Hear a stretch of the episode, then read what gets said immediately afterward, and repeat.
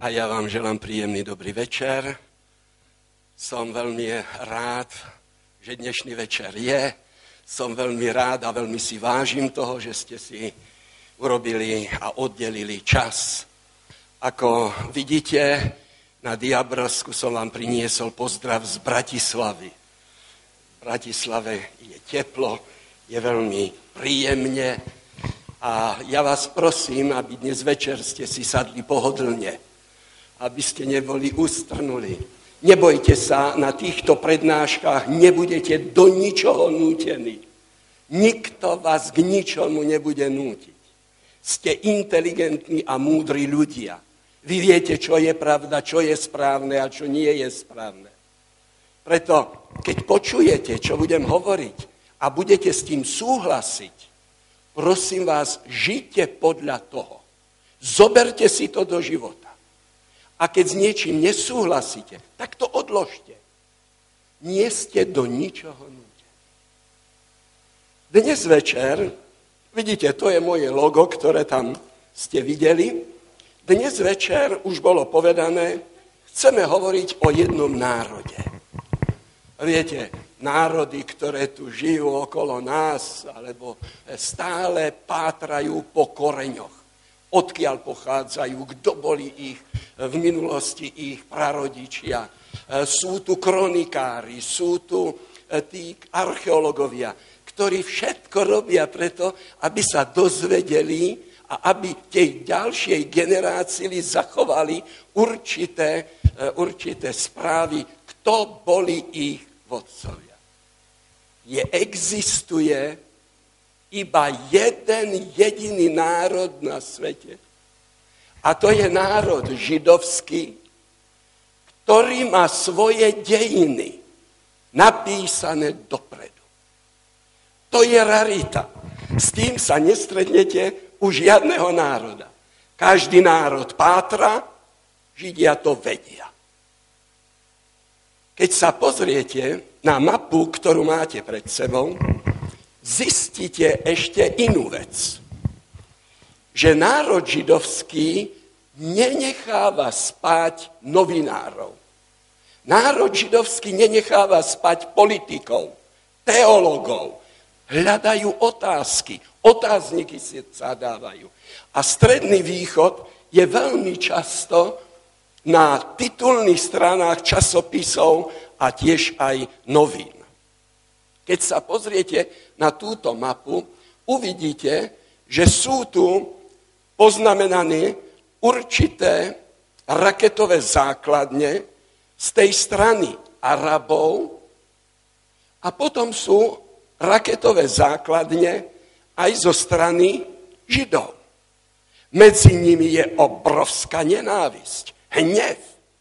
E, rakety lietajú z jednej aj z druhej strany a zasahujú ciele. Nikto nemôže v kľude tu žiť. Ešte viac, je tu veľmi veľa mŕtvych. A tak tí ľudia sa pýtajú, čo je to za spor? Čo sa vlastne tam odohráva? Prečo je taká veľká nenávisť? No a samozrejme sú tu ľudia, ktorí vám povedia, no to je preto, že je tam nafta. A oni zápasia a bojujú o naftu. To je ten problém. No, keby tam nafta nebola, tak ten problém nie je tu. My dnes večer chceme spoločne sa pozrieť na tento problém. Druhá skutočnosť je taká, že medzi Arabmi a medzi Židmi bolo veľmi veľa podpísaných zmluv, kde sa dohodli na tom, že nebudú útočiť. Najznámejšia, najsilnejšia zmluva, ktorá bola podpísaná, bola podpísaná v roku 1993. Máte tu pána prezidenta Spojených štátov amerických, ktorý to pripravil, zorganizoval, všetko podpísali. Máte predstaviteľa arabských štátov, máte predstaviteľa Izraela, podpísali za niekoľko mesiacov na to, obidvaja títo mužovia dostali dostali Nobelovú cenu za mier, ale netrvalo dlho a začali znovu strieľať, zabíjať a hovorí sa o svetej vojne, o džiháde. Aká je vlastne pravda? Čo je príčinou toho sporu? Keď to chcete vedieť, musíte sa vrátiť o 4000 rokov späť. Keď ešte nafta neexistovala, žiadna ťažba nafty tam nebola. Čo sa stalo pred 4000 rokmi? V prvom rade bol tu muž, Abraham, na ktorého sa odvolávajú Židia, na ktorého sa odvolávajú Araby a Abraham nemal žiadného dediča. Nemal deti. Nič horšieho sa nemohlo stať rodine a zvlášť žene, keď nemohla mať deti, nemohla mať chlapcov. A Abraham síce stretol sa s Bohom, pán Boh mu slúbil, že mu dá syna, že bude z neho veľký národ na tomto svete, ale ako čas bežal, roky pribúdali, Abraham nemá žiadného dediča. A tak, keď sedeli u rodinného stolu, Abraham začal premýšľať a hovorí, komu ja odovzdám dedičstvo. Abraham mal obrovské dedičstvo. 330 ľudí živil. A k tomu stáda. To bolo dedictvo. Komu dám? Mám už roky, je treba to odovzdať. A pretože mal verného služobníka, zavolal verného služobníka, urobil závet a povedal, Eliezer, to je napísané v prvej Možišovej, Eliezer, ty za verné služby budeš mojim dedičom. Všetko od dneška patrí tebe. Sľubujem ti, že ti to odovzdávam. Zaujímavosť je tá, že Eliezer pochádzal z Damašku a Damašek patrí do Sýrie. Pamätajte si to. Pri jednom sedení pri stole manželka Sára hovorí manželovi Abrahamovi. Ty počuj tu medzi ľuďmi je to tak, to je taká tradícia, že keď služobnú mám a ja ti ju dám za manželku, bude mať dieťa, to bude moje dieťa. Vieš, to by bolo dobre. Či pán Boh tým súhlasí, alebo nie, túto otázku si nedávali. A tak Abraham dostal služobnú Agar, čaká s ňou dieťa a teraz dajte zase pozor. Agar pochádza z Egypta.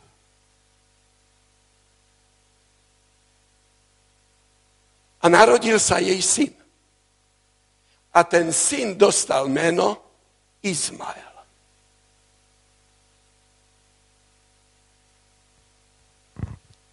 A Abraham musel zmeniť závet. Všetok majetok, starý závet zrušil a všetok majetok prešiel na jeho syna, ktorý sa volá Izmael. Všade všetci ľudia vedeli, že Izmael je jeho dedičom. A ja sa vás pýtam, ako sa cítil Eliezer.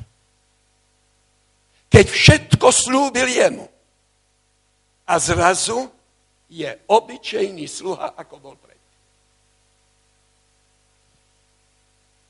Keď Izmael mal asi 17 rokov a cítil sa pánom domu, všetci ľudia vedeli, že on dostane majetok, tu zrazu pán Boh po toľkých rokov príde na návštevu, hovorí s Abrahamom a hovorí, ja som ti slúbil syna.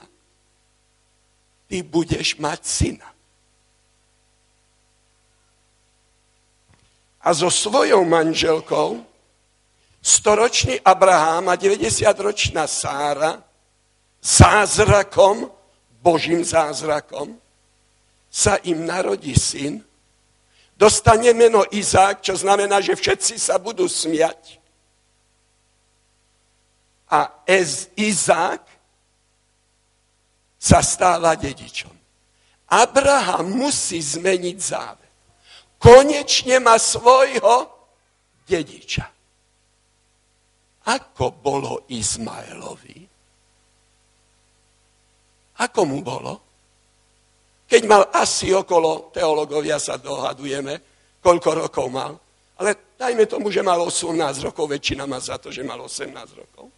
18-ročný chlapec sa dozvie, že je, nie je nikto, že je služobník, že jeho mamka je čierna, že pochádza z Egypta, ale skutočný dedič je jeho vlastný syn a je to. V srdci Izmaela vzniká obrovská ľútosť, obrovský hnev. Izák prišiel a ho vytlačil. Izák mu zobral dedictvo. A tak ľútosť prežíva Eliezer, je tu Izmael a dedičstvo má Izák. Chcem vám ukázať tieto dejiny, pretože majú veľký vplyv na situáciu, ktorá je tu. Ten zápas nie je o naftu. Ten zápas nie je politický zápas. Ten zápas je 4 tisíc rokov starý. Je to zápas nevlastných súrodencov. Je to zápas v jednej rodine. A keď Abraham poslal na poput svojej manželky, pretože takéto spoločenstvo nemôže fungovať, keď poslal túto čiernu ženu Agar preč, tak sa zdalo, že nikto nemá o ňu záujem a o jej syna.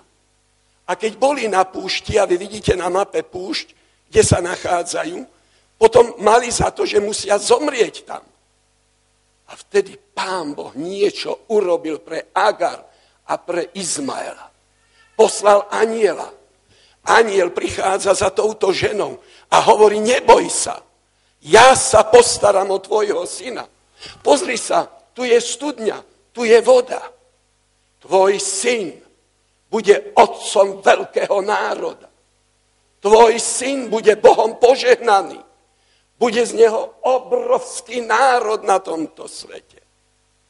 A Agar, ktorá odišla, ktorá odišla od Abrahama, Abraham ju poslal preč, sa usadila v tejto časti arabskej púšte, vo Fáran, tam sa usadila a tam, prosím, sú, tam začínajú Arabovia, tam sa jej, sa jej synovi narodili ďalšie deti a tam sú vlastne praotcovia Arabov.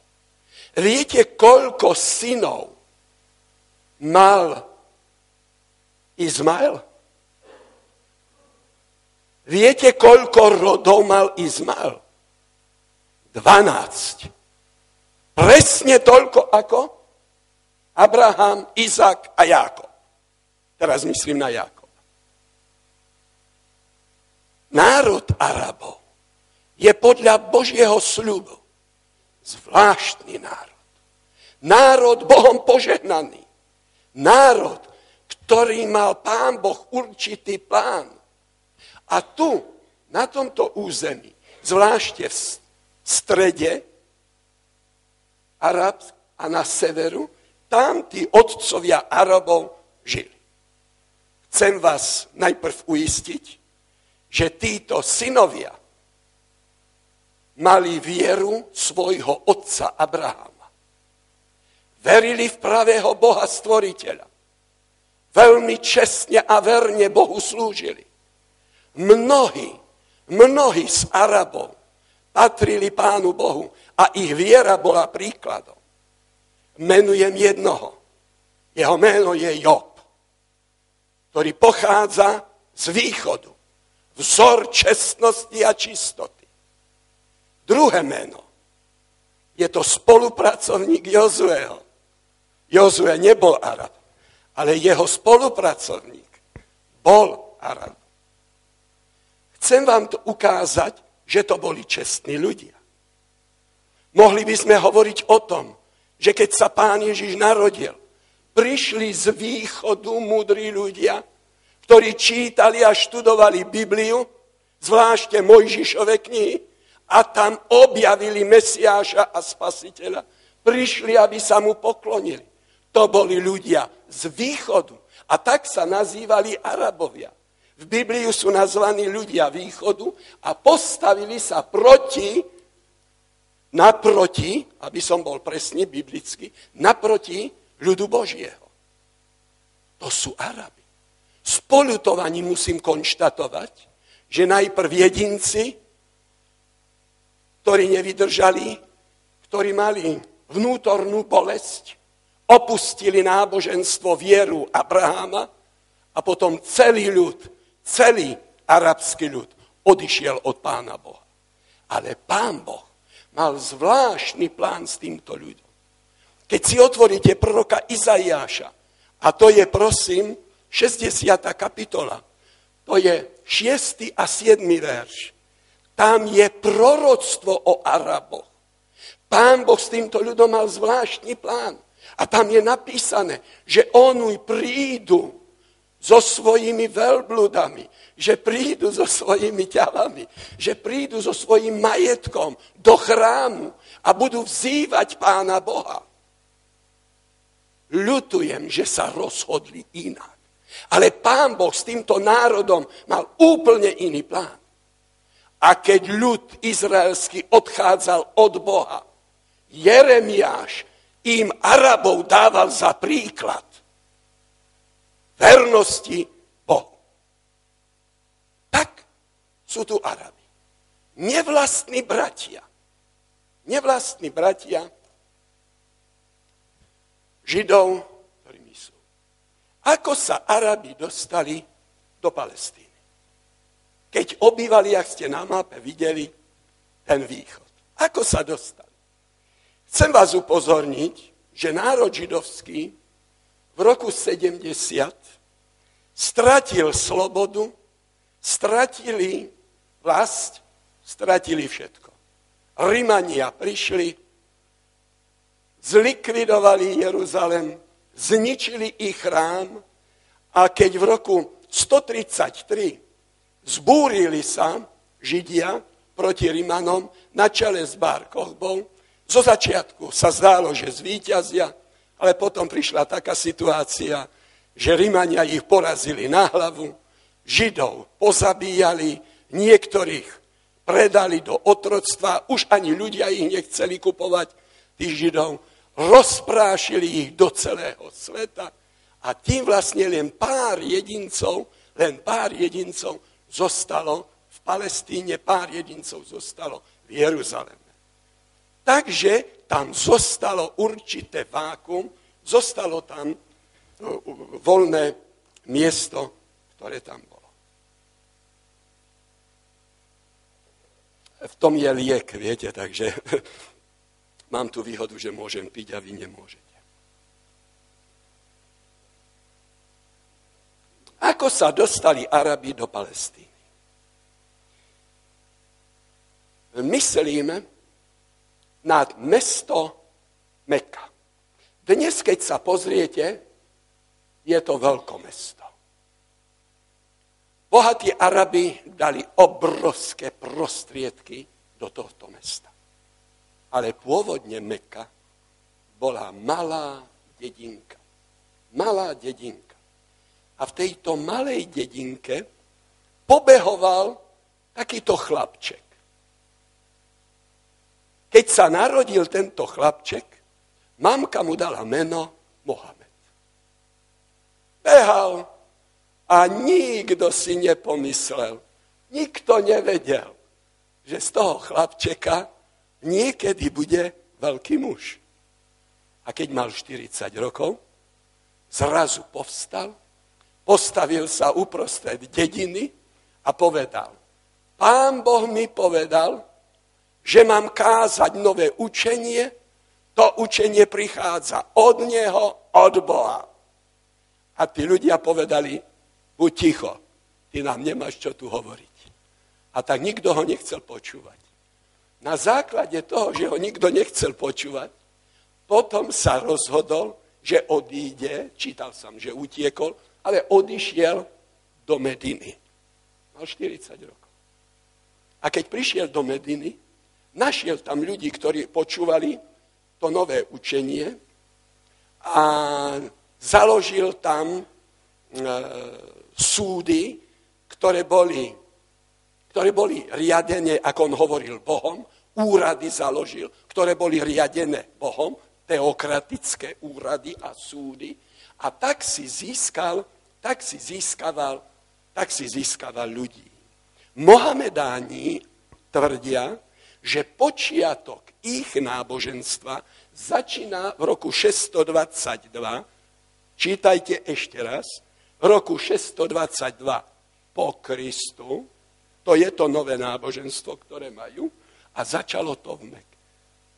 Keď on povstal, povedal, aj keď ho neprijali, predsa len to tak bolo. E, na základe rôznych výprav, ktoré tu boli, mohol obsadiť celý arabský poloostrov, vojensky veľmi dobre vybavený a jeho učenie obsahovalo židovské učenie, niečo z kresťanského učenia a ešte v tom bola tradícia Arabov. A tieto tri veci pomiešal a z toho vytvoril nové náboženstvo. Tri veci, ktoré tu aj boli. A takto v Medine začína jeho veľká práca. Samozrejme, že nezostal iba tam, ako vám hovoril, on pokračuje ešte ďalej.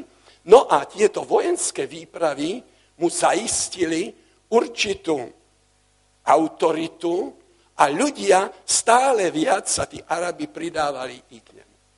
Po desiatich rokov zomrel. V ro, vidíte, v, roke, v roku 632 zomrel a keď zomrel, už mal celý arabský poloostrov, skoro celý arabský poloostrov na svojej strane. Potom jeho následovníci, ktorí boli, pokračovali ďalej vo výpravách, obsadili celú východnú časť až po Indiu, obsadili Portugalsko, obsadili Severnú Afriku, obsadili Palestínu a samozrejme, že tam sa aj stiahovali.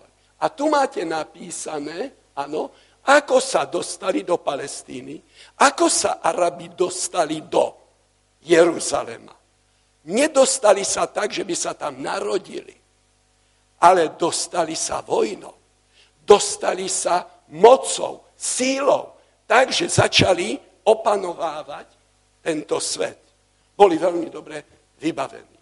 Len tak vám šepknem niečo, že veľmi veľa kresťanov prestúpilo na vieru mohamedánsku.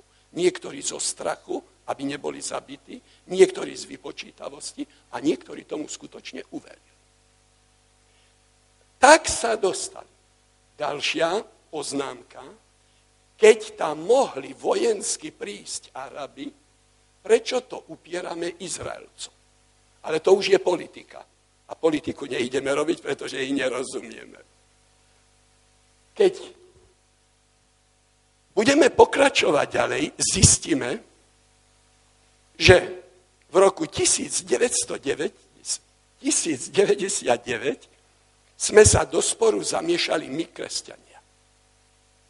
Začali sme organizovať tzv. križiacké výpravy. Viete, že boli aj detské križiacké výpravy.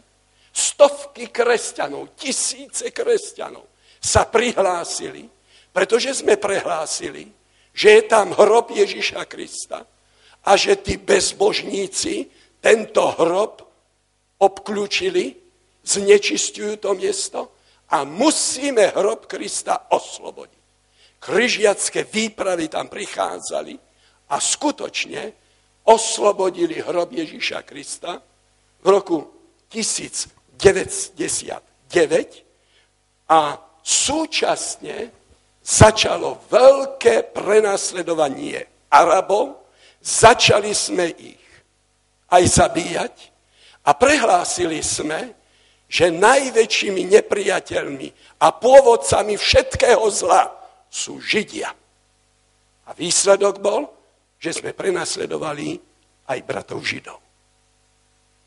Prenasledovali sme ich my, kresťania, 200 rokov. Až do roku 1300, keď Arabi ovládli to územie, oslobodili sa od nás, kresťanov. A to, čo je tam napísané, platí dodnes. Arabi nikdy, moslimovia, nikdy nám nezabudli a nezabudnú, nikdy nám neodpustili a neodpustia, že sme ich takto prenasledovali. To sú dejiny, ktoré sa tam odohrali.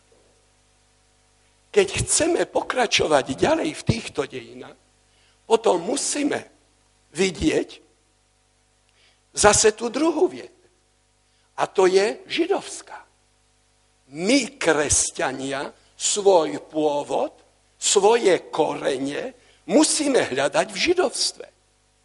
Pán Ježíš Kristus, Boh v ľudskom tele, ktorý prišiel, Mesiáš, zakladateľ kresťanstva, sa narodil v rodine kráľovskej v Davidovej. Pán Ježiš Kristus bol svojim pôvodom žid. Jeho mamka Mária bola židovka. Jeho peston bol žid. Keď pôjdete ďalej, prepáčte, keď pôjdete ďalej, Pán Ježiš si vybral učedníkov, vy viete, že ich bolo výbor. Mal 12, potom mal ďalších 70 učedníkov a ďalších ešte. Ale výsledok, výsledok toho bol, že to boli Židia. Tí, ktorí prijali Mesiáša, sa nevzdali svojho židovského náboženstva. Oni prijali Mesiáša. A tak žili spoločne s Ježišom Kristom. Základ našej kresťanskej církvy vytvorili Židia. To sú naše korene. A myslím si, že je, nie je to dobré, keď na to zabúdame. Prví kresťania to boli Židia a súčasne prichádzali aj pohania. Tí, ktorí sa stretli v tej vrchnej miestnosti, to boli Židia. Oni to boli, ktorí počúvali ten hlas Ducha Svetého. Oni to boli, ktorí prijali dar Ducha Svetého v podobe ohnivých jazykov. Peter Žid bol, ktorý mal kázanie.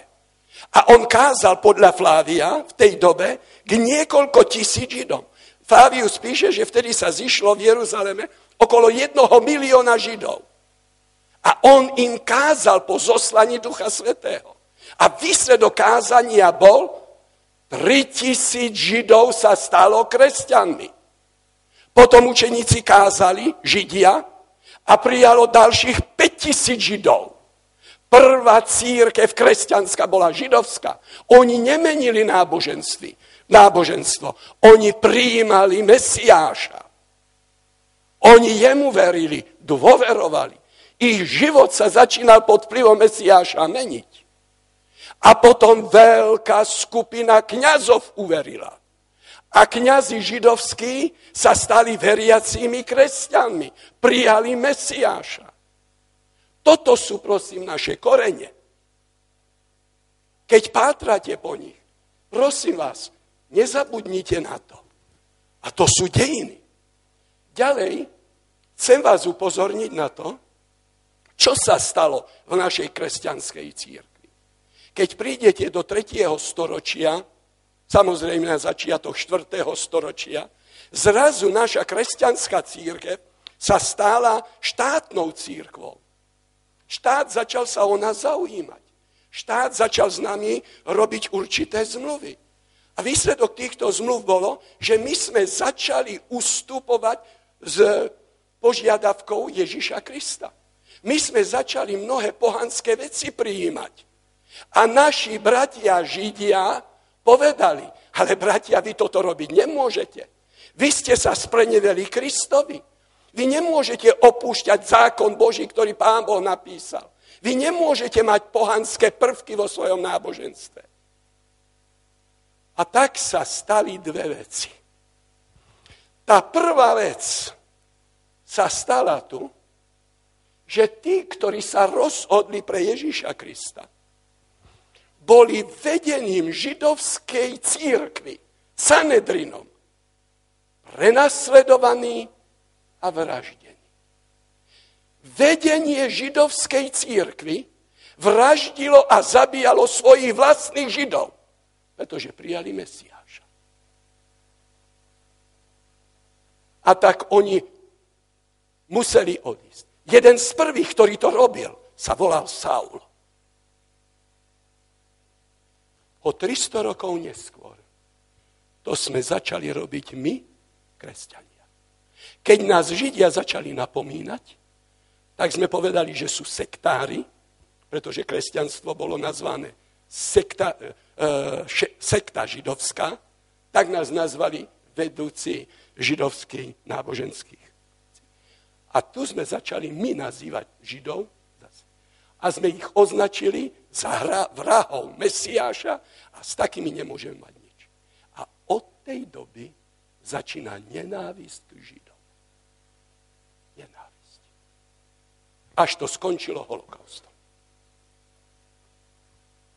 Pozrite sa, táto, to už sme povedali, táto zmena, táto zmena bola.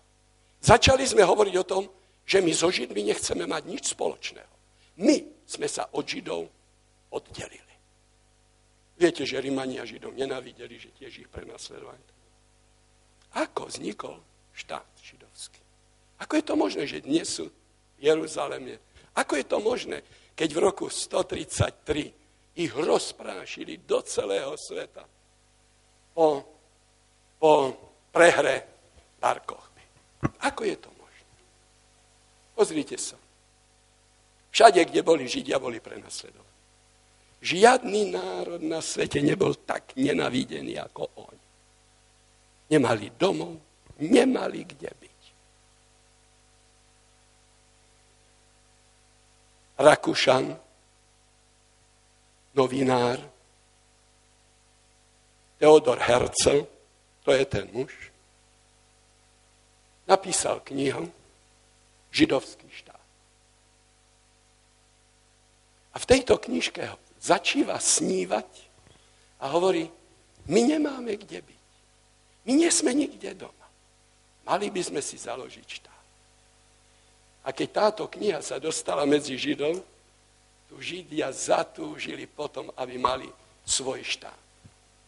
Ako vznikol tento štát? Najprv tu bola bol svolaný kongres. Ten kongres bol v Bazileji v roku 1897 a na tomto kongrese sa začalo premýšľať a uvažovať, kde štát Izrael by mal byť. Väčšina mala za to, že by to malo byť v Afrike. Niekde v Ugande, v Nigérii, niekde. Ale Herzl hovoril, nikto zo Židov do Afriky nepôjde. To je zbytočné. Jediné miesto je Palestina. A keď Židia budú počúvať a zistia, že idú domov, všetci Židia sa vrátia domov. A zrazu vznikol hlas. Ale veď tam žijú arabskí rolníci. Kde tam chcete ísť? Arabi nám obsadili to. Oni sú tam doma. Už tam bývajú od 7. storočia. Čo ideme robiť? Jeden muž sa usmieval pod fúsami, vrátil sa do Ameriky, jeho meno je Ročil a zač, zašiel si s balíkom peňazí, si zašiel do Palestíny. A od tých rolníkov začal kupovať pozemky. V roku 1904 sa tam nasťahovalo 40 tisíc Židov. 40 tisíc Židov. Rothschild im to umožnil. Keď skončila Prvá svetová vojna, Angličania dostali správu nad Palestínou a, Ameri- a Angličania potrebovali peniaze. Obratili sa na Židov, či by im požičali peniaze a slúbili im Palestínu. Aj keď Angličania boli proti tomu. Ale Angličania slúbili, pretože potrebovali určité finančné prostriedky, aj Arabom. A tak Angličania hodili kosť medzi dvou psov. Tu sú dva psy a jedna kosť. Slúbili jedným aj druhým. Ale keď slúbili to Židom, Židia okamžite tento prísľub zobrali vážne a v roku 1917 sa tam ďalšie tisíce nasťahovali. A keď sa tam nasťahovali, museli mať bojovky, museli mať vojenské oddiely, pretože im išlo o život. Tam museli o svoj štát zbraňami bojovať, hájiť, museli tam ale stále to nebol štát, oni iba tam bývali. Toto postupné stiahovanie pokračovalo ďalej, až do okamžiku. Pán prezident Roosevelt bol proti izraelskému štátu. Angličania boli proti izraelskému. Arabské štáty proti boli. Keď skončila druhá svetová vojna,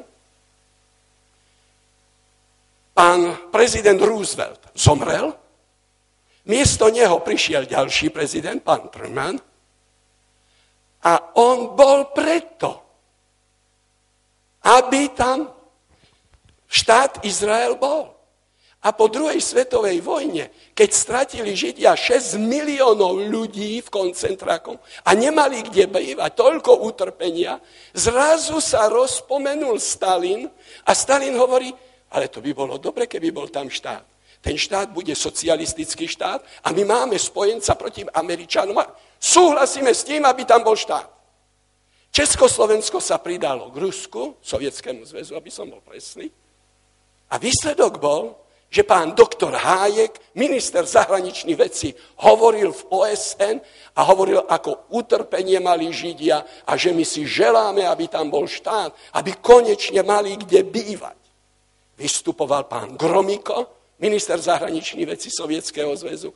A tak Američania boli, takže keď prišlo v OSN k hlasovaniu, 33 poslancov odsúhlasilo, že štát vznikne, 13 poslancov bolo, alebo zástupcov, bolo proti a desiatí sa zdržali hlasovania. 33 proti 13 bol založený alebo odsúhlasený, odsúhlasený, tam máte dátum, bol odsúhlasený štát Izrael. A keď končila správa Angličanov, tu máte dátum, kedy končila správa Angličanov nad Palestinou, hneď vyhlásili Izraelci štát Izrael, o polnoci skončila, Vznikol samostatný štát Izrael, o polnoci skončila tá, ten dohľad, správa Angličanov. O polnoci štartovali lietadla piatich spojených armád arabských a začali bombardovať nový štát. Hneď o polnoci, keď to skončilo. Izraelci sa museli brániť. Tak vznikol štát Izrael. Chcem vás upozorniť, že tento štát neznikol na základe vyplnenia nejakého proroctva, ale na základe hlasovania. Tento štát nevznikol na základe toho, že by niečo pán Boh urobil, ale na základe zbraní. Prvá vojna, to je tá, ktorej som pomýval. V roku 56 bola ďalšia vojna, tzv. Suezka. Viete, že za pár, dnú, pár dní sa dostali ďalej. Potom bola šestdňová vojna a vždy Izrael svoje územie rozširoval, rozširoval, rozširoval. A tá obrovská bieda Arabov, kde nemali kde bývať, to prenasledovanie Židmi, to týranie Židmi, to všetko tam bolo. A keď Husajn začal kričať do celého sveta preč so Židmi, okradli nás o našu vlast, čo cítili Arabi v roku 48, 1948? Presne to, čo cítil Eliezer z Damašku. Damašek je v Sýrii, Sýria sa zapojila do vojny. Čo cítili Egyptiania, čo cítili Arabi, že Izrael prišiel a zase ich odsunul, zobral im dedictvo, znovu ich poslal preč. Toto cítili. A keď takto plakal Husajn pred celým svetom, Sovietský zväz zmenil svoj názor, pretože videl, že z toho socializmu medzi Židmi nič nebude. Američania zmenili svoj názor, dali sa na stranu Arabov, poslali im tam e, zbranie, Poslali im tam ľudí, ktorí ich vyzbrojili, vyškolili, ako vraždiť a zabíjať. Dali im rakety, aby mohli bojovať. Úplne sa všetko zmenilo. Tak vznikol štát Izrael, tak tento boj sa tam rozšíril. Tu už vidíte ten stredný východ. Ktorý tam.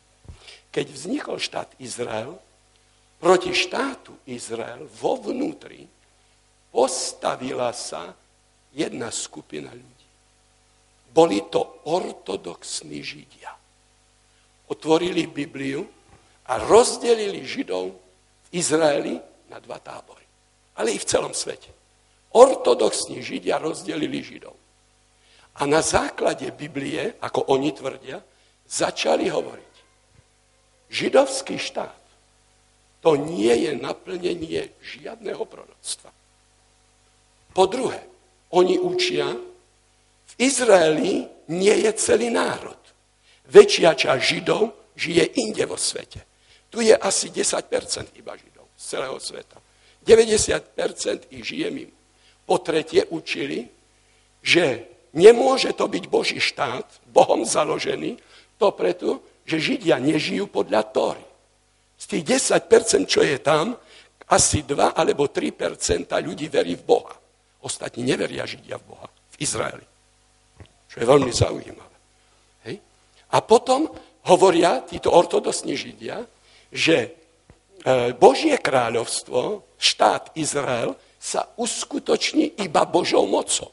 Nie raketami, nie delami, nie vraždením. A to urobí podľa proroctva sám Pán Boh.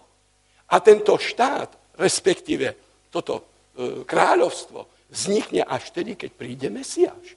Ortodoxní Židia preto čakajú Mesiáša.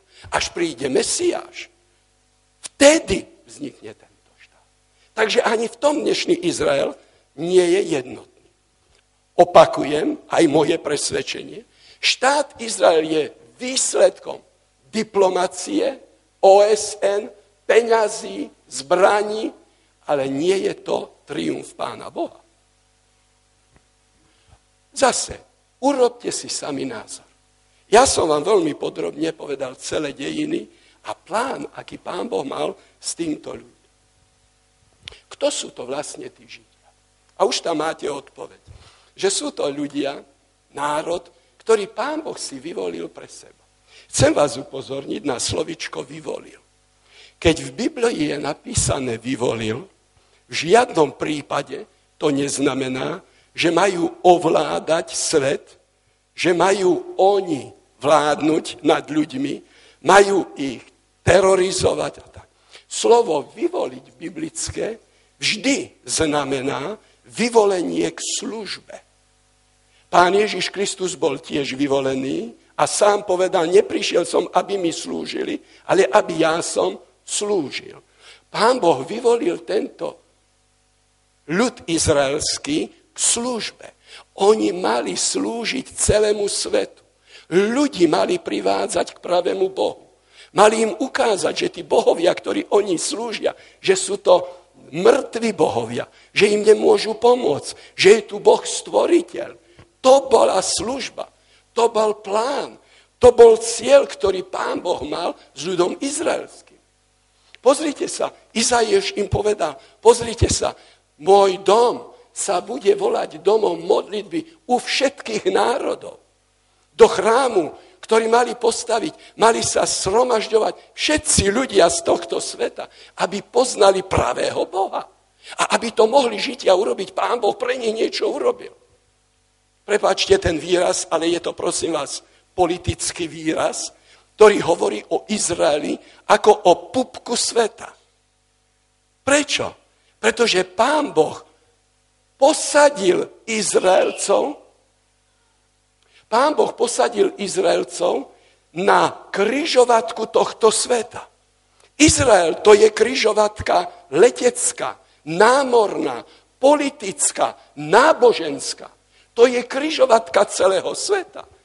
Oni mali byť veľkým národom a na tejto kryžovatke tohto sveta ľudia mali prichádzať a mali počuť o pravom Bohu. Toto bola služba ich. A pán Boh dovolil, aby na tejto kryžovatke žili 1500 rokov. 1500 rokov mali na to, aby mohli toto, túto službu vykonať i on. A keď sa pozriete, na tú situáciu milého národa židovského, potom musíme povedať, že tá štatistika je veľmi, veľmi v neprospech ich. Pred druhou svetovou vojnou v Európe bolo 10 miliónov židov. Po druhej svetovej vojne ich bolo sotva 3 milióny. Kde odišli? Čo sa so Židmi vlastne stalo? Kde sú Židia? Kde sa stratili? Ja viem, že vy odpoveď na túto otázku viete. Pozrite sa, aký pán Boh mal plán so Židmi.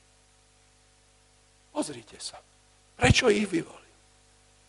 On hovorí, viete, ja vás posadím na tú kryžovatku.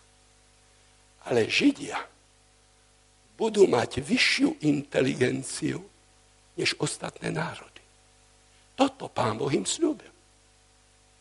Židia sa vyznačovali vyššou inteligenciou. Čítajte. Vyvýši ťa hospodin tvoj Boh nad všetky národy.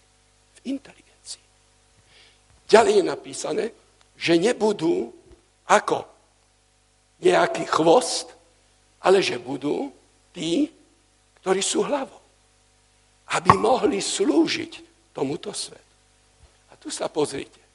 Dejiny to potvrdzujú poprvýkrát, že budú mať vyššiu inteligenciu, sa to potvrdilo u Šalamúna. Vtedy to začalo fungovať. Šalamún bol najmúdrejším človekom na svete. Ľudia zo, zo sveta prichádzali, aby sa učili od neho. Toto je Boží plán. S celým národom židovským, nielen so Šalamúnom. Ale vy viete, ako Šalamún sa postavil k Bohu. Vy viete, či prijal tento plán.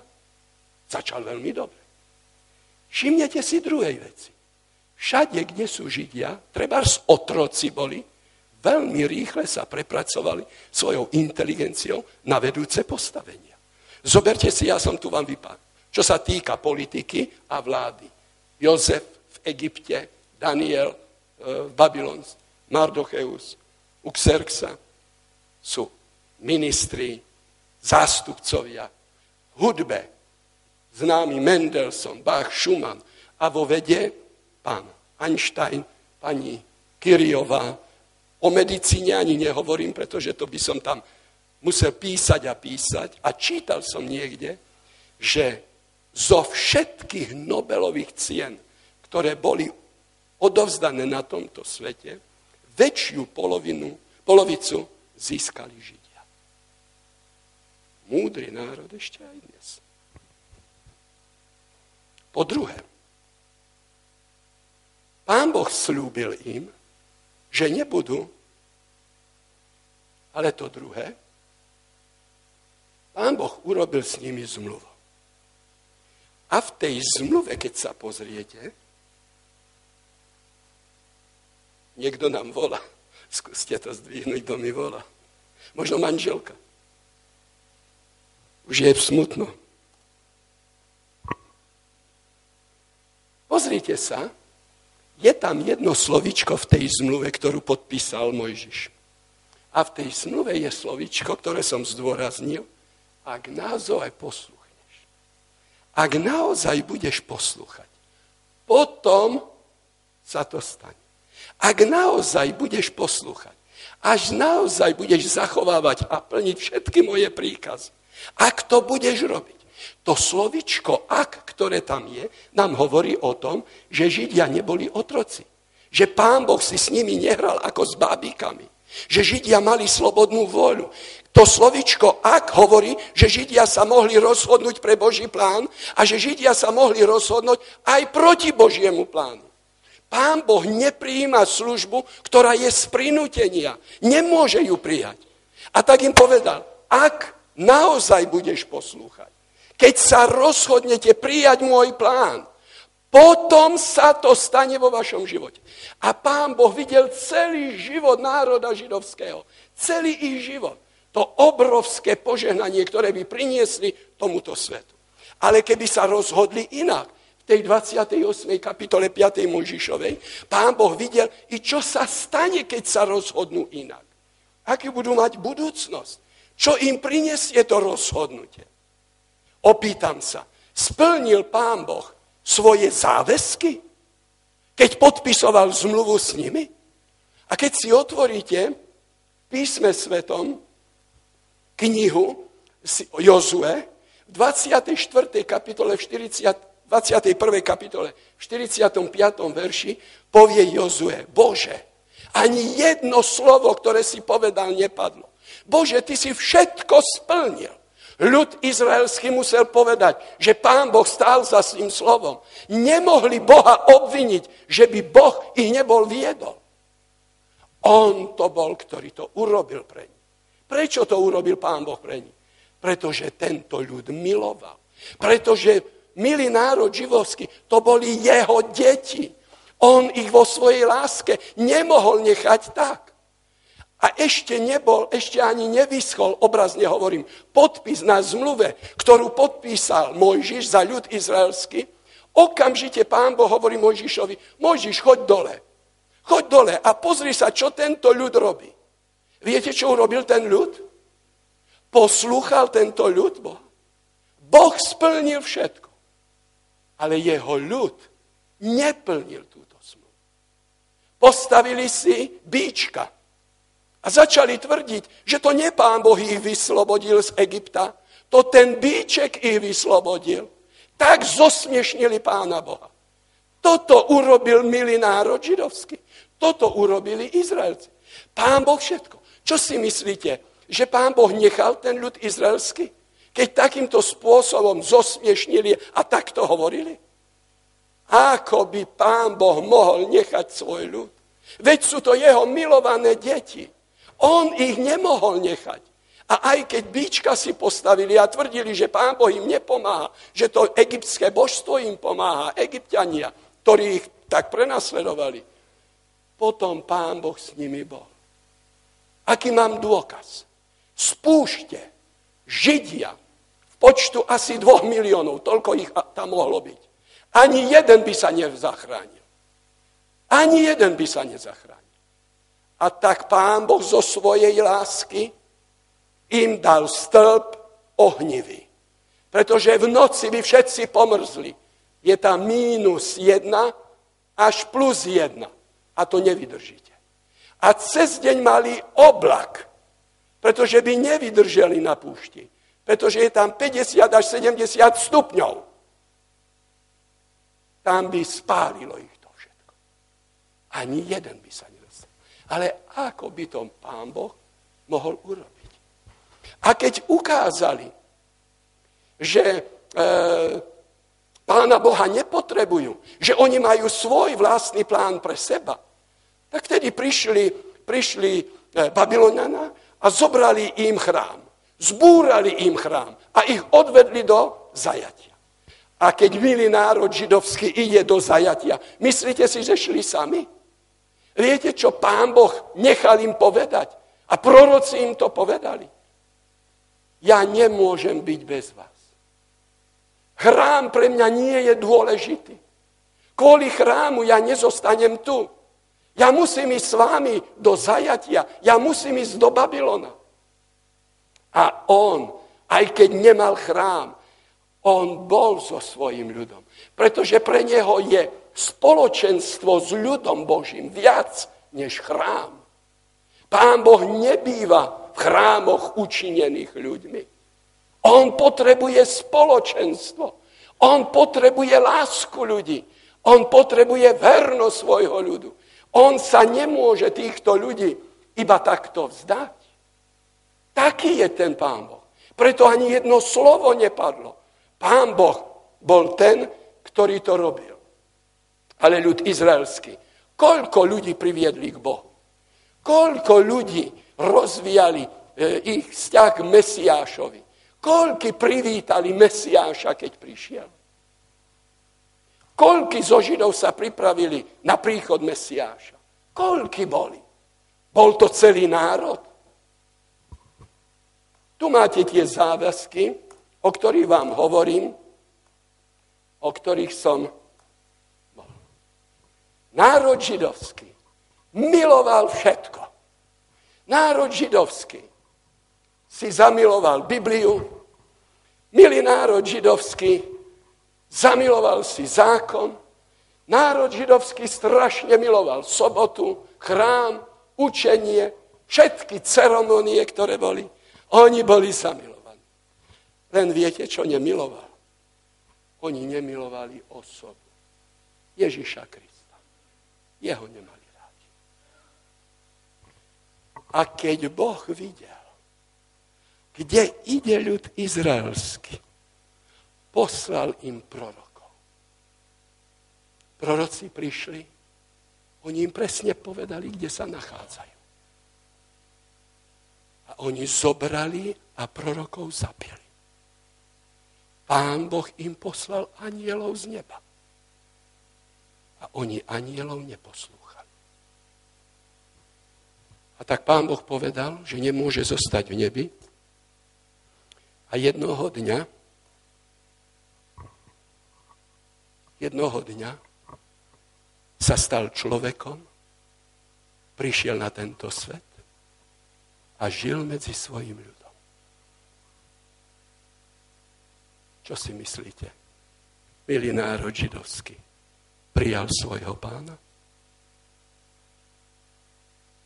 Čo mal pán Boh pre nich urobiť? Chcem vám ukázať na rozhodujúce chvíle milého národa židovského. Keď sudcom, prorokom bol Samuel, zrazu vedenie církvy, štátu, alebo ako povedať, bo to bolo v jednom, zrazu prišlo za Samuelom a hovorí, Samuel, my chceme kráľa. Ale hovorí, prosím vás, vy chcete kráľa, ale vy máte kráľa. Vašim kráľom je Pán Boh. Vašim kráľom je Otec nebeský. Vašim kráľom je, On vás vedie. Z Egypta vás vyviedol. On je ten, ktorý vás vedie. My nechceme. My chceme kráľa, tak ako majú všetky ostatné národy. A Samuel z toho nemohol spať. Pán Boh príde k Samuelovi, čo je Samuel? Čo si taký depresívny? Hovorí, oni chcú kráľa. Samuel, tento ľud nepohrda tebou, že nechcú teba. Oni opovrhli mnou. Oni mňa nechcú. Oni mňa zavrhli. Tak im dáme kráľa. To bol prvý krok ľudu izraelského. Zavrhli nebeského po niekoľko sto rokov, po niekoľkých sto rokov, Hovorím, prišiel z neba Pán Ježiš Kristus Mesiáš. Keď prišiel z neba, narodil sa, tu sa niečo zvláštneho stalo, keď sa narodil. Z východu prišli mudrci. Cudzí ľudia, nie Židia, aby sa mu poklonili.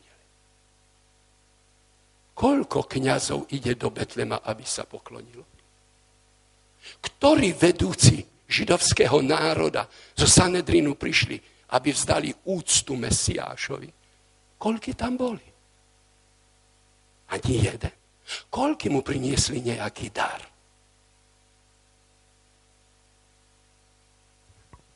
A pán Ježiš mal obrovskú bolesť vo svojom srdci. On povedal, do vlastného som prišiel. Čo urobili? Ho neprijali. My nechceme. Kričali, radšej než rímsky císar nad nami vládne. Jeho nechceme. Jeho nechceme. A tak pán Boh poslal Jana Krstiteľa. Ján Krstiteľ prišiel z púšte. Prišiel k Jordánu. Tisíce ľudí prišlo začali, e, poslúchali jeho kázanie. On volal k ľuďom. On ich privádzal k pokáňu. On chcel, aby sa vrátili k Pánu Bohu. A keď počuli jeho kázanie, to bolo pre nich úžasné niečo. Myslíte si, že sa niečo zmenilo? Zobrali, postavili Jána Krstiteľa do väzenia, popravili ho, a bolo po Jánovi Krstiteľovi. Jednoho dňa uprostred toho davu, ktorý tam bol, aby prišiel si popočúvať kazateľa, ide nejaký muž dopredu. A Ján Krstiteľ pred všetkými povie, toto je, hľa, pozrite sa, toto je baránok Boží. A všetci sa pozerali a asi ani nerozumeli tomu. A keď bol pokrstený, zrazu z neba počuli hlas. Toto je ten môj milovaný syn. V ňom sa mi zalúbil. To je on. Čo urobil milý národ židovský? Pýtam sa vás, čo urobili s ním? Nechceme, aby vládnul nad náma. My chceme císara rímskeho císara, nech on nám vládne. Ale nie on. Jeho nechceme.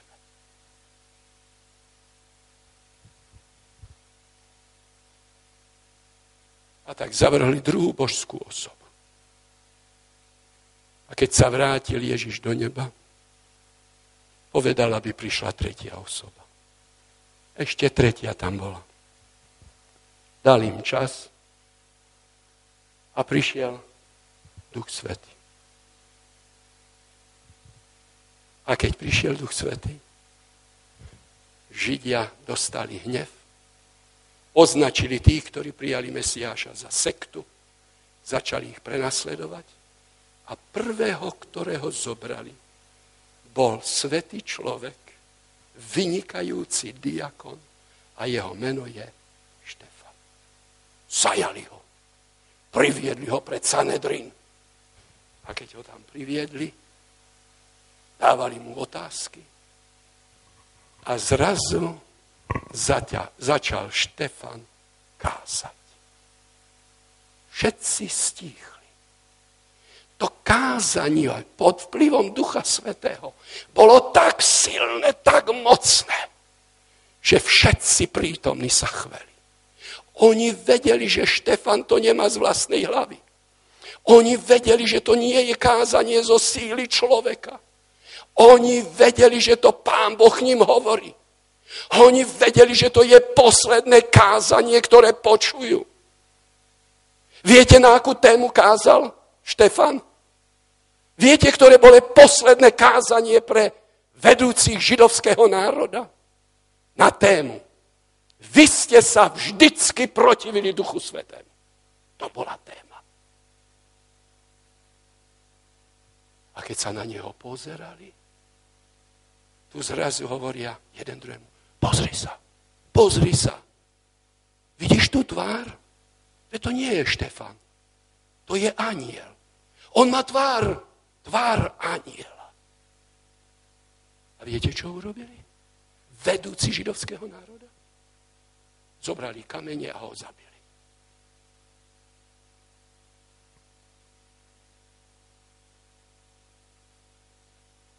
Pán Boh už nemal, koho by im poslal. Štvrtá osoba už nie je. Duch Svetý prišiel a oni sa mu sprotivili. A tak znovu môžeme povedať, znovu môžeme povedať, že ľud izraelský dobrovoľne sa rozhodol Odmietli otca, odmietli syna, odmietli vedúci církvy Ducha Svetého. A v tomto prípade, keď odmietli Boha, dostali sa pod vplyv najväčšieho nepriateľa. Tým, že sa nerozhodli pre Boha, rozhodli sa pre nepriateľa. A on to bol, ktorý viedol do utrpenia, do bolesti. On to bol. To nebola Božia pomsta. Že nechceli Otca, Syna a Ducha Svetého. Pán Boh miloval, Pán Boh miluje národ židovský dodnes. Pán Boh nikdy nikomu sa nepomstil nikdy nikoho nevedie. To boli pomocníci diabla. Ľudia, ktorí diablovi pomáhali. Oni sú zodpovední za utrpenie milého národa židovského. Oni sú zodpovední za ich utrpenie. Nie pán Boh. Pán Boh ich miluje dodnes. Pán Boh je ten, ktorý ich chce zachrániť. Pán Boh je ten, ktorý ich chce pritiahnuť k sebe. Pán Boh je ten, ktorý ich stále navštevuje, ktorý stále o nich stojí, ktorý stále chce, aby patrili jemu. Pán Boh sa ich nemôže vzdať, pretože to je jeho milý ľud, pretože to sú jeho deti. Ako by sa otec mohol vzdať svojich detí? Ale keď sa oni rozhodli, keď sa oni ho vzdali, Boh pre milý národ židovský už nemohol nič urobiť. Nič nemohol urobiť. A preto začal pracovať nepriateľ. A to bol začiatok tragédie, to bola tragédia milého národa židovského. Pán Boh, keď povedali nie Bohu, pán Boh pre nich nemohol už nič urobiť. No a už teraz sa môžete len pozerať, aké následky táto ich voľba mala. Keď pán Boh nemohol pre nich, pretože stratili svojho záchrancu i v tom. Tu vidíte, že prenasledovali ich, je, tu máte tých, ktorí prenasledovali národ židovský, máte ich tam vymenovaní. A ja pozorujem, že to prenasledovanie židov pokračuje dnes. Že majú veľkú bolesť veľké utrpenie. To pôsobenie síl zla tu stále je. A teraz sa pozrite, jak tie síly zla pôsobili v ich živote. Pán Boh to videl. On im povedal, keď príjmete plán satana, tak to tak bude. Ale už sa len pozerajte. To prvé, spoločnosť ich neprijala. Nemali kde žiť, nemali kde bývať. A tak pomáhali Portugalsku. Toľko dobrého Židia urobili pre Portugalcov, pre Španielov, ale ľudia ich nemali rádi. V Nemecku si mysleli, že sú doma, preto tam tí velikáni Židov im tam mnoho dobrého pre nich urobili. Prišiel Hitler, začal vraždiť Židov. Spoločnosť Židov neprijala. Tak, jak je to v proroctve. A ja vám doporučujem, študujte proroctvo. Uvidíte, jaká je to zvláštna kniha. Po druhé, Židia boli rozptýlení do celého sveta. Nemali dojem. Od roku 133 nemali kde byť, nemali žiadny domov. V 5. Možišovej pán Boh povedal, keď sa takto rozhodnete a vzdáte sa mojej ochrany, síly z vás ničia, potom budete mať strach zo zajtrajšieho dňa. A milý národ židovský mal strach, čo bude zajtra. Ako sa to počas druhej svetovej vojny. A mohol by som veľmi veľa príkladov menovať. I v tom národ živodovský bude posmievaný. A vy viete, a to bolo katastrofálne, jak museli nosiť tie žlté hviezdy a jak ľudia smiali sa z nich. Dodnes si žarty robia zo Židov. Dodnes sú posmievali v tom. Židia sa stali otrokmi. Dokonca ani zaplatiť za nich nikto nechcel. A Flavius popisuje, že keď Rimania obklúčili toto miesto tu, v Jeruzaleme, kde bol chrám, že sa ukryli niektorí horlivosti, z horlivosti zeloti do chrámu. Tam bol tak obrovský v Jeruzaleme chrám, že Židia, tak jak to pán Boh povedal, jedli svoje vlastné deti. Sám Flavius to videl na vlastné oči, keď hrniec sa pozrel do hrnca, tam boli hlava dieťata, oči na neho sa pozerali. V židovskej vojne to popisuje. Jak to bolo? Ale to nerobil pán Boh. Oni sa vzdali Božej ochrany. A nepriateľ ich, ktorý nenávidí národ židovský, tento robil to. A ja vám znovu musím počiarknúť, ešte jednu vec. A síce, že pán Boh povedal, že tento národ nebude počítaný, nezmieša sa s ostatnými ľuďmi a že tento národ tu bude vždycky. Aj keď tento národ bude rozptýlený do celého sveta, tento národ tu zostane. Nezmieša, nezmieša sa s inými národmi. Židia sú vo všetkých štátoch sveta skoro, ale s tými ľuďmi sa nezlúčili. Keď Slovák sa presťahuje do Nemecka alebo do Ameriky, štvrté pokolenie už slovensky nevie a už sú z nich Američania. Už, už proste o jedného Slováka je menej a o jednoho Američana alebo Nemca je viac. Žid, keď sa odsťahuje do Nemecka, je o jednoho Nemca viac, ale nie je o jednoho Žida menej. Žid zostáva Židom. Toto znamenie dal Pán Boh. Oni sa nemiešajú. Oni svoj jazyk ovládajú. Žid zostáva Židom a to je zvláštne zajímavé.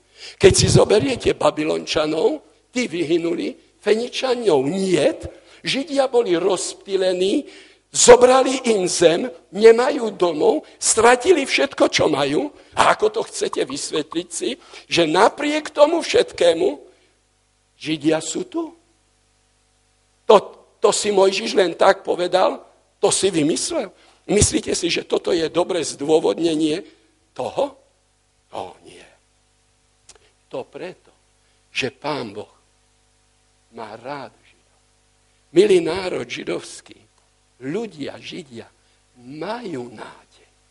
Pán Boh tento národ za Posledné body dnešného večera to, čo sa stalo Židom, tá ich tragédia, to je tragédia mnohých kresťanov.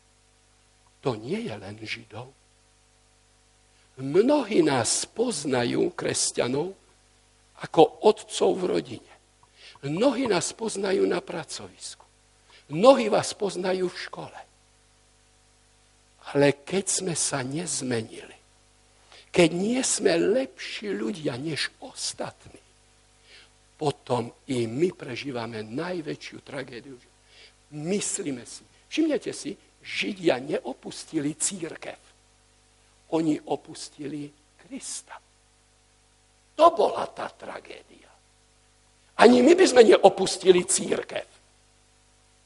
Ale to najdôležitejšie, tragédia začína vtedy, keď my nesprístupníme svoj život Kristovi, ako milý národ židovský.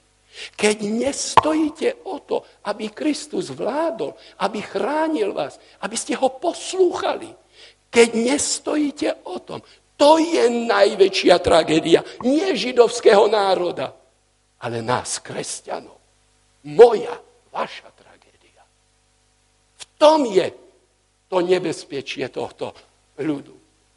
Pozrite sa. Ľud izraelský chcel iba výhody, ale nechcel mať spoločenstvo. A keď rozhodol sa, že nepotrebuje Boha ako pomocníka, ako ochrancu a vzdal sa ho a povedal si, my si budeme žiť podľa toho, všet, odovzdal sa sílam, ktoré ho zničia. Keď nedovolíme, aby Kristus prišiel do nášho života, keď si poviete, že budete si žiť, ako vy chcete, potom sa stane to, čo sa stalo milému národu židovskému. Síly zla začnú vás viesť a môžete si byť istí, že tie síly zla vás ničia tak, ako systematicky ničia milý národ židovský. Nie pán Boh, nie pán Ježiš Kristus, ale síly zla, za ktorými stojí, ako viete, i sám diabol. A to evanelium je v tom, že my kážeme ľuďom, Kristus je tu, Kristus niečo robí pre nás, Kristus je náš ochranca, Kristus chce byť v našom živote, Pán Ježiš Kristus chce žiť s nami, chce zostať s nami. Tak ako prišiel do Palestíny, tak Kristus chce prísť do nášho života. Chce s nami spoločne žiť. A keď začneme kričať, my nechceme, aby nad nami panoval, my si chceme robiť podľa svojho. Židia nikdy nemali astrologov. Zomrel by okamžite. Židia by ho zabili. Keby niekto zo Židov čítal horoskopy, bol by zabitý. Židia sa nikdy neriadili astrologmi alebo horoskopmi. Nikdy.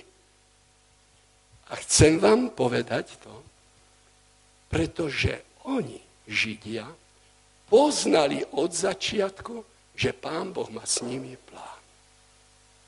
Pán Boh so Židmi mal plán. Pán Boh to bol, Abraham poznal osobný plán. Že on tu nežije na svete len tak. A Abraham poznal, že má opustiť mesto, poznal, že má žiť pod stanom, poznal, že dostane nejakú zem, kde bude bývať a až neskôr sa dozvedel, že to bude kananejská zem. A Abraham tento plán prijal pre seba.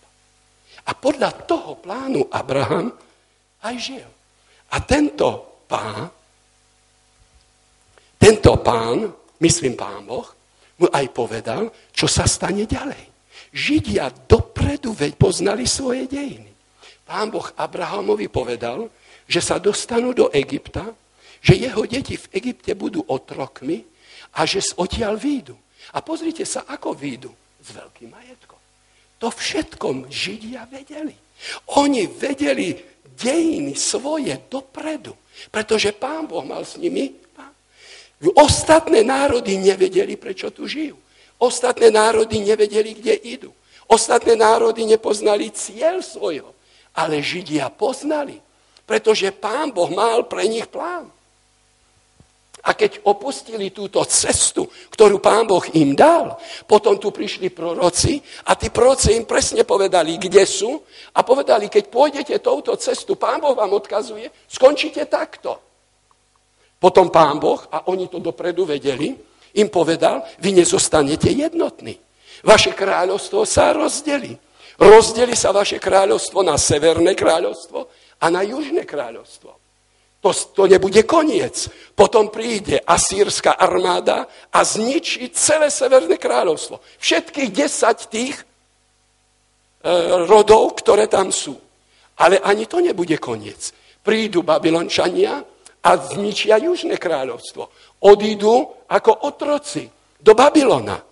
Ale ani to nebude koniec. Židia vedeli, prišiel Jeremiáš a im povedal, budeme tam 70 rokov, po 70 rokov sa vrátime späť. Prídeme a budeme stavať Jeruzalem. Oni vedeli, že celé tieto dejiny ich, ktoré majú dopredu, smerujú k Mesiášovi, ktorý príde. Viac. Židia dopredu vedeli a poznali, ako to bude vyzerať na svete podľa stáročí. Ako budú padať a povstavať určité svetové ríše. Židia dopredu vedeli, že po Babylone príde Medoperši. Oni vedeli, že príde Grécko, potom, že príde Rím. Oni vedeli, že Rím sa rozpadne na 10 európskych národov, že to bude držať ako hlína. Oni to všetko vedeli. To bol Boží plán, ktorý milý národ židovský prijal. Oni mohli vedieť, ako dopadne tento svet. Oni mohli vedieť, kde je cieľ. Cieľ je príchod Mesiáša. Cieľ je príchod Ježiša Krista v druhom slávnom príchode, o ktorom sme včera hovorili. Toto je cieľ. A milý národ židovský to všetko mohol vedieť. Aj my dopredu môžeme vedieť a poznať tieto dejiny. Dokonca môžeme ich aj sledovať, ktoré tu je. Chcem vás upozorniť. Tak, jak Židia dopredu mali plán Bohom povedaný, každý človek má Bohom určený plán. Pán Boh naplánoval každému z vás, tak ako Židu, vašu budúcnosť. Pozrite sa, Jeremiáš, pekný, že? Pekný chlapček. Jeremiáš ešte sa nenarodil, a pán Boh o ňom povedal, poznal som ťa, skôr ako si sa narodil, posvetil som ťa a ja som ťa učinil prorokom. Kedy? Keď ešte ani neexistoval. Pán Boh od začiatku má plán pre vás. Pre každého osobitný plán. A Jeremiáš mohol sa rozhodnúť, že tento plán nepríjme. Že bude žiť tak ako ostatní ľudia. Oženil by sa, mal deti, e, splodil by deti, možno dom si postavil, no a potom by prišla nejaká choroba, potom by zomrel a to by bolo všetko ako ostatní ľudia. Ale pán Boh hovorí, nie. Jeho život bol veľmi, veľmi ťažký, Jeremiáš. Ako to, že pán Boh má pre každého plán? To preto, že pán Boh pozná naše gény každého človeka pozná náš temperament, ešte než sme sa na... On pozná naše dispozície, on vie, kto sme, pretože Pán Boh nemá kopie. Každý z nás je iný. Každý je originál. A viete, že hovorím, že jeden jediný Duda je v celom vesmíre. Druhý neexistuje. Pán Boh nestvorí dvoch rovnakých. Každý je originál. A Pán Boh to všetko vie.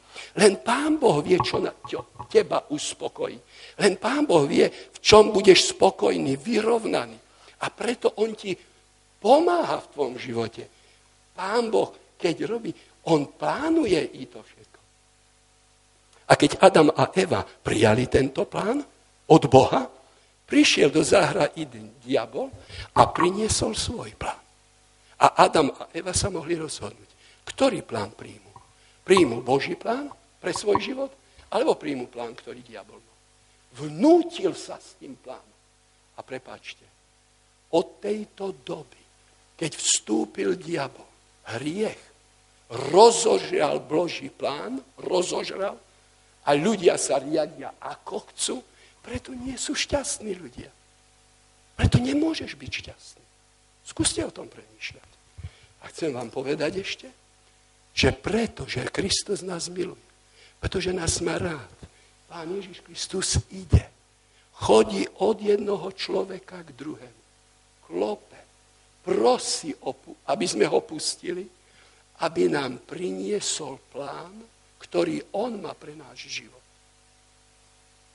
A keď ho pustíme, vtedy začína Kristus zmeniť nás a nám ukáže našu budúcnosť. Ale my sa môžeme rozhodnúť a povieme nie. A potom sa dostaneme pod síly zla a tie slíly zla nás zničia.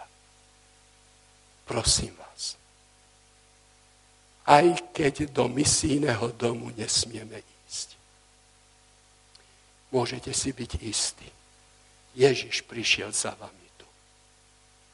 Pán Ježiš teraz ide od jednoho srdca k druhému prosí vás, aby ste mu otvorili.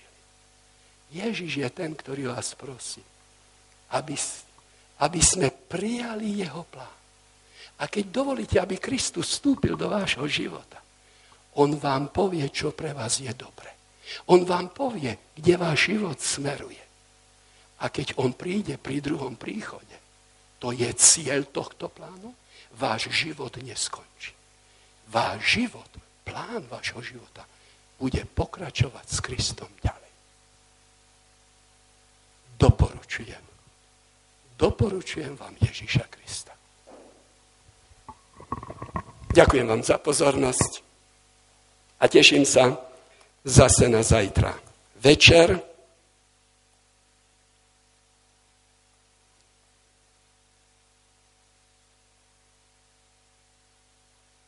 kedy sa spoločne uvidíme, keď Pán Boh dá a budeme pokračovať ďalšou prednáškou. Zajtra spoločne budeme hovoriť, prejdeme už na knihu tiež zjavenia, nebezpečie, ktoré hrozí nám, kresťanom, a to je nebezpečie zovšednenia. Veľmi sa teším. Ešte sú tu voľné miesta. Vidím, že aj hore máme nejaké voľné miesta. Teším sa. Pozvite svojich známych, aby mohli prísť. Naplňme to. A budeme uvažovať, aký Pán Boh má s námi plán. Ďakujem vám. Príjemnú cestu domov a teším sa na zajtra.